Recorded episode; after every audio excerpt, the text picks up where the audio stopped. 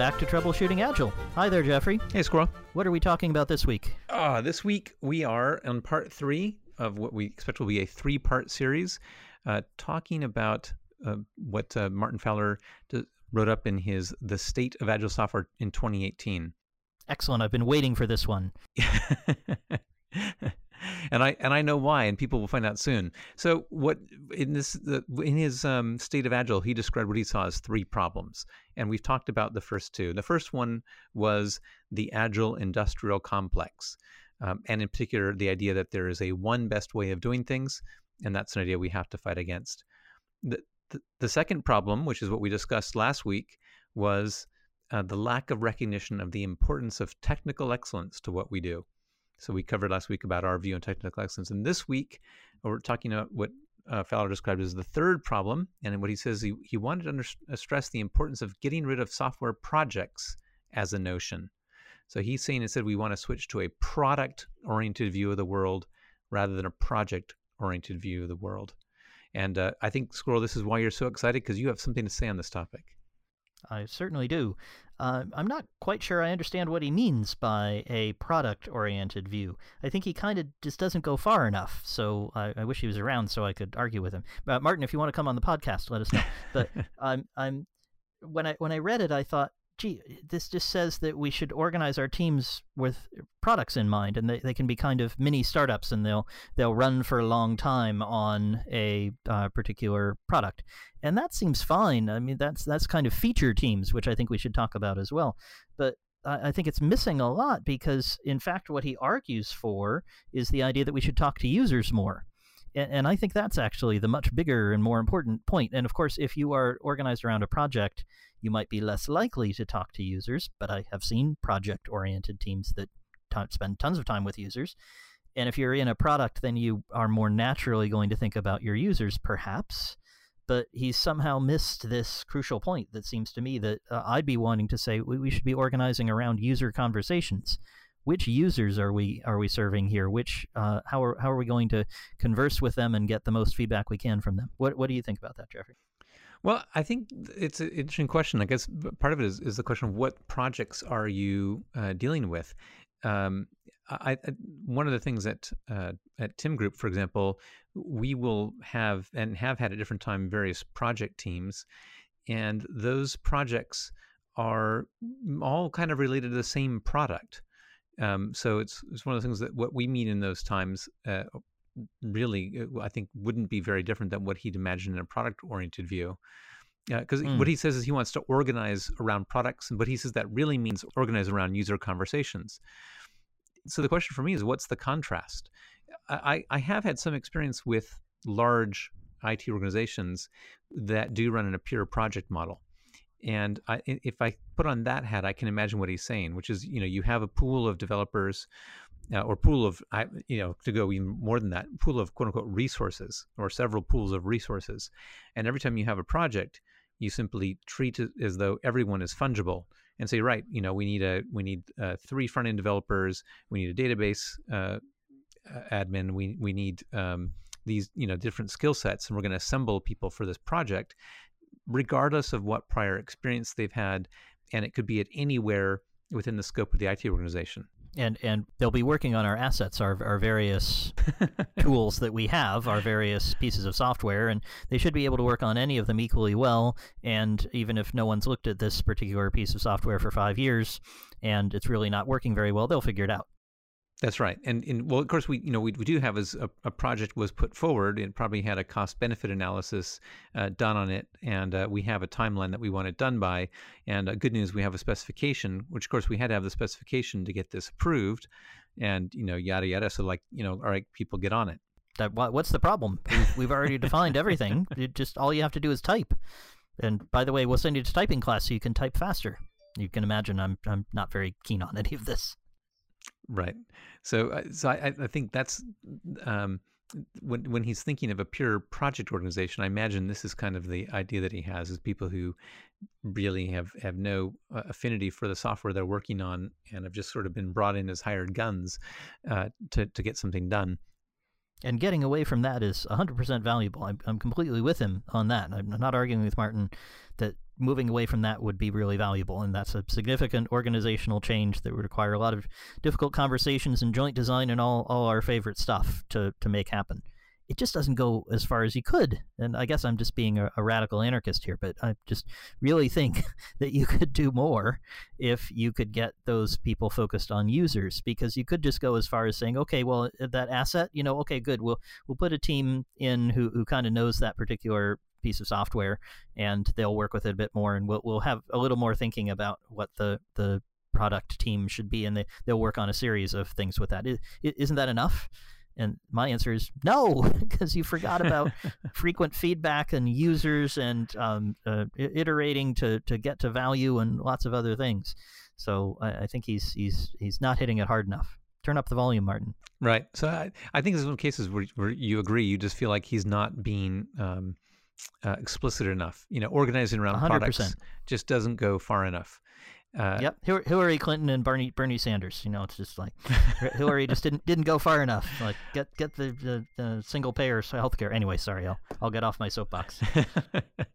but that's that's that's the idea. So so it sounds like you're not really um, uh, indiscriminate. You just you want you want to do a little bit more strident, and that's that's interesting because I'll I'll say I I had um, my own qualms about it, but uh, slightly in, a, in a actually slightly different reason you, you and I uh, not so long ago were talking about Wardley maps, uh, which is mm. something that we may come back to. And in in general, uh, in in the the document uh, on the Wardley mapping, uh, he makes the case, which is very much in line with what Martin Fowler said earlier, which is there's not one way to do things.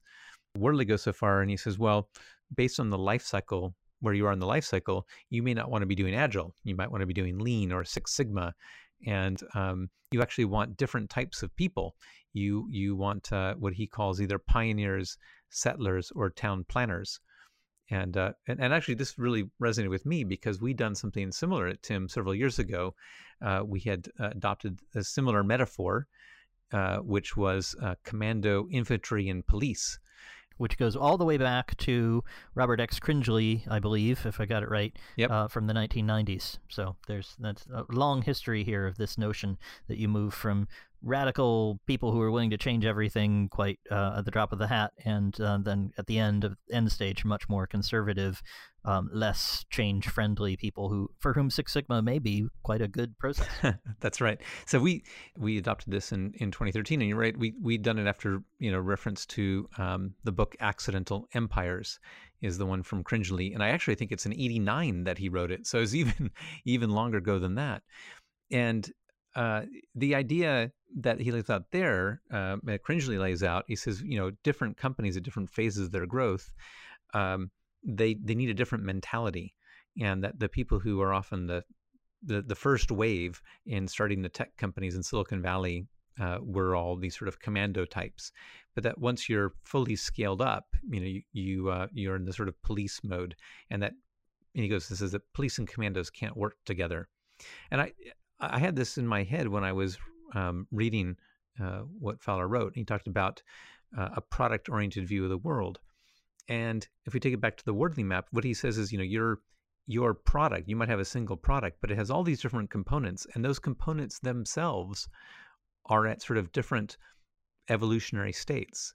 So if you are um, uh, building mm, some software yeah. and one element is your new machine learning AI blah blah blah you know you're doing something very custom and you're going to deal with that differently than you do in whatever you're using to render uh, uh, you know HTML if you have some template language for that or your if you if you're building landing pages for the marketing team and you want them to be able to produce them through a CMS or something that's that's that's pretty well known that's that's very the opposite end. That's right, and hopefully even something like you know your your login is not uh, uh, uh as as custom as your as your key feature. That's you know got all the whizzy stuff to it. Mm-hmm. And so if you have a, um, I guess this is a question uh, that I kind of put on here. I'm kind of you know playing with the idea. Um, if we have a product oriented view of the world, sometimes you're going to be have and you, you oriented around user conversations, these conversations are going to cross over many different parts of your system. They're going to um, cross over uh, different components that are in different types of their life cycle, uh, different skill sets. So how do you how do you organize yourself around that? That sounds like a good puzzle. Of course, my favorite solution is self organization, and I'd like to be having that user conversation and sharing a lot of the information across the different teams that might be in uh, police mode or commando mode or uh, infantry mode. I'm not sure, though. I haven't encountered teams that have that broad a range of life cycle states so far. Have you, Jeffrey? Well, I, I would say in in, in our case, um, we're a relatively small organization, but I would say we do um, have uh, elements of our uh, system that are, you know, are fairly different in, in their technical approach, and maybe um, how how well everyone understands that bit of technology, um, which is not quite the same, but it, it has some some similar elements. Um, and and some of it, to be fair, was was written by me back in 2002. so it, it's definitely both old and pretty well understood these days. You were telling me how much we've learned since my day about the the type of software that Tim builds. So that, that's right. I'd, I'd say we've we've definitely got some that are at least headed toward town planner state. Right. The domain has has has changed quite a lot. Um, and so what we would do if I think about what if I look at how Fowler described it, you know, if if uh, maybe it comes on this issue about projects and products um, is is less useful than the idea of uh, the, the really sort of user centric view. What's what's the difference we're trying to make in the world? What we uh, ended up doing is we at some point we started saying, look, we should we should think of ourselves organizing not just around projects or or products, but also around problems. You know, what's the problem we're trying to solve right now? And that might be a user mm-hmm. problem, but we could use that problem as an organizing principle to uh, cut through the different layers and say what would need to be different here given the problem that we're trying to solve and trying to get people all aligned on solving the same problems but you know, it, with, with the problem that kind of it felt at times like the kind of project team approach uh, that mm. uh, I thought that Fowler would be uh, against, uh, in that we were sort of pulling people together ad hoc. We we didn't have sort of stable product teams that you know just um, owned the whole thing the whole time. I, I was left a, a, a much more um, ambivalent than the previous two items, where uh, I, I, felt wholeheartedly I could support what uh, Fowler was saying. Mm. Well, well, you know, and you can tell I'm bursting with one of my ideas again. Um, so it, it uh, you you know that one of the things that I really like is this notion of feature teams, and a feature team, and we'll link to it in the show notes, is a, a team that is long lasting but can take on any problem and gels together and you know there is some rotation but can can attack any problem and i sort of see that as the approach that at least i tend to use most and that probably could could bridge this gap because if i've got a feature team it may get to the state where it, it knows some areas of the system more effectively. And notice I'm talking about the whole team knowing that because they're cross-functional and they, they have lots of uh, knowledge and they're self-organizing. So lots of good characteristics that, that a team could have. But the nice thing about a feature team is that you can say, hey guys, go solve a problem go talk to these customers, go figure out what the problem can be, and you, you, you can work across the whole system. You there's no code ownership, so you don't have, um, you know, we're the database team or we're the um, CMS team or something like that. Mm. And if you can get organized that way, I certainly have seen huge value unlocked by getting feature teams that can jump from problem to problem, or uh, start with one problem and then discover more about users and go further which is the uh, again why I'm I'm frustrated with the the way Fowler phrased it. I could see why he, he only went as far as he did, but uh, the, I'm I'm really keen for us to talk about users and their problems and iterating iterating and learning from them. And I've certainly seen feature teams be quite successful in being both project oriented where they need to be and product oriented where that's more appropriate. One one question here: If you in the feature team that you have in mind, um, where did you typically find? Was there a person who typically acted as a customer proxy, or the primary person likely to interview users, or were they? Was everyone pretty much interchangeable? There usually was someone when I've seen this successful. There's someone who's a bit more focused in that direction. They often have on a business card the the words product manager or something like that. But there's it's not uniform, and it's it's not always that it's one individual uh, who can do that. And the the best situations are ones where I remember one team that would uh, make videos of its users' actions. I think I might have told this story before, and they would uh, try out a new thing and they'd put it up on the screen for everyone to see. And what was fun was the developers would get very involved and start shouting at the screen. Remember, this is a recording, so there's there's nobody at the other end. This is a video. It's it's it, you can't change it, but they'd shout, "Click on the right. It's on the right. What do you mean? Why are you clicking on the left? No, it's over there. Wait, you can't find the button. I put it in. I put it in yesterday. Go find it." So they got very excited and, and involved and interested, even if they weren't the ones actually making the recording. They were they were involved. Yes. I've even got one client today um, I'm so proud of them. I've even just I haven't done anything. I've just shown up and met them, but they they have two people from the business groups that this, their feature team works with, and those people um, liaise back and forth. So sometimes they're answering customer calls and dealing with the kind of day to day of their teams, and some of the time they're over in the product organization giving a lot of frontline information and that's got the developers quite interested as well. Uh, and they're coming over and uh, interacting with the, the team that they're serving. So uh, you can do it lots of different ways. Uh, if you don't mind, I'm going to challenge you for a bit on something here. And again, I'm you, you, using my memory of past uh, podcasts. And in one, I'm pretty sure you talked about, uh, or we, we talked about, but I'm going to blame you right now, about what was wrong Good. with a feature factory. Uh, now, mm, so yep. how is this that feature factories are somehow bad, but feature teams are good? Like I don't, I don't understand that. Sure, no problem. Well, the, the main difficulty is feature teams don't have the, the world's greatest name. Um, I think the name came about because the idea is that the team can work on any feature. So it means that if somebody requests a feature in the CMS or in the database or um, in, in something that crosses everything, uh, that, that that team can work on it. And a feature factory, of course, is uh, set up where somebody outside the team, the, the project leader, as you were describing earlier, has come up with a specification and is just sending it down the conveyor belt, and the people in the team just take it off the conveyor belt, build the next thing, and send it off down the line, and never understand how it's used, whether it's used. Um, there's, there's, just fog at, at either end, both incoming and outgoing. They have no idea what happens. So I think it's an unfortunate collision of of language that um, a feature factory is very negative because you have no interaction with the features, and a feature team is one that can take on and engage with any feature.